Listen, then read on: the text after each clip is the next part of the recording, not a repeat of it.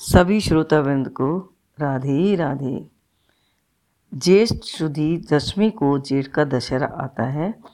गंगा दशहरे के दिन सुबह गंगा जी में नहाते हैं, गंगा जी की पूजा करते हैं और गंगा जी में दूध और बतासे चढ़ाते हैं। उसी गंगा का अवतरण कैसे हुआ पृथ्वी पर, इसके विषय में मैं आपको कथा सुनाती हूँ। प्राचीन काल में अयोध्या में सगर नाम के राजा राज्य करते थे। उनके केशनी और सुमति नामक दो रानियाँ थीं। केशनी से अंशुमान नामक पुत्र हुआ तथा सुमति के 60,000 पुत्र थे। एक बार राजा सगर ने अश्वमेध यज्ञ किया। यज्ञ की पूर्ति के लिए एक घोड़ा छोड़ा। इंद्र यज्ञ को भंग करने हेतु घोड़े को चुराकर कपिल मुनि के आश्रम में बांध गए। राजा ने यज्ञ के घोड़े को खोजने के लिए अपने 60,000 पुत्रों को भेजा। घोड़े को खोजते खोजते कपिल मुनि के आश्रम में पहुँचे तो उन्होंने यज्ञ के घोड़े को वहाँ बंधा पाया। उस समय कपिल मुनि तपस्या कर रहे थे। राजा के पुत्रों ने कपिल मुनि को चोर चोर कहकर पुकारा। कपिल मुनि की समाधि टूट गई तथा राजा के सारे 60,000 पुत्र कपिल मुनि की क्रोधाग्नि में जलकर भस्म हो गए। अंशुमान पिता की आज्ञा पाकर अपने भाइयों को खोजता हुआ जब मुनि के आश्रम में पहुंचा तो महात्मा गरुड़ ने उसके भाइयों को भस्म होने का सारा वृत्तांत कह सुनाया।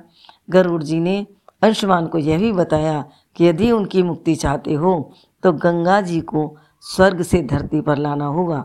इस समय अश्व को लेकर अपने पिता के यज्ञ को पूर्ण कराओ, उसके बाद गंगा जी को पृथ्वी पर लाने का कार्य करना। अंशुमान ने घोड़े सहित यज्ञ मंडप में पहुंचकर राजा सगर से सब वृतांत कह सुनाया। महाराज सगर की मृत्यु के पश्चात अंशुमान ने गंगा जी को पृथ्वी पर लाने के लिए तप किया, परंतु वे असफल रहे। इसके बाद उनके पुत्र दिलीप ने भी तपस्या की, परंतु उन्हें भी सफलता नहीं मिली। अंत में दिलीप के पुत्र भागीरथ ने गंगा जी को पृथ्वी पर लाने के लिए गोकर्ण तीर्थ में जाकर ब्रह्मा जी को प्रसन्न करने के लिए कठोर तपस्या करी। तपस्या करते करते कई वर्ष बीत गए। तब ब्रह्मा जी प्रसन्न हुए और गंगा जी को पृथ्वी पर ले जाने का वरदान दे दिया। अब समस्या यह थी कि ब्रह्मा जी के कमंडल से छूटने के बाद गंगा के बेग को पृथ्वी पर कौन संभालेगा।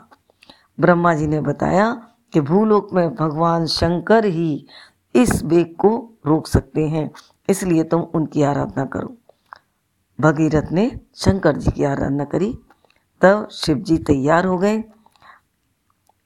उन्होंने महाराज भगीरथ एक अंगूठे पर खड़े होकर तपस्या की। तब उनकी कठोर तपस्या से शिव जी ने गंगा को अपनी जटाओं में संभालने के लिए राजी कर लिया। शिव जी गंगा जी को अपनी जटाओं में संभालने के लिए तत्पर हो गए। गंगा जी जब देवलोक से पृथ्वी की ओर बढ़ी तो शिव जी ने गंगा जी की धारा को अपनी जटाओं में समेट लिया। कई वर्षों तक तो गंगा जी को जटाओं में समेटे रहे। भागीरथ ने फिर अनुनय विनय करी।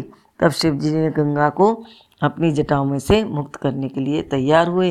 इस प्रकार शिव जी की जटा से छूटकर गंगा जी हिमालय की घाटियों में कल कल निनाद करती हुई मैदान की ओर बढ़ी।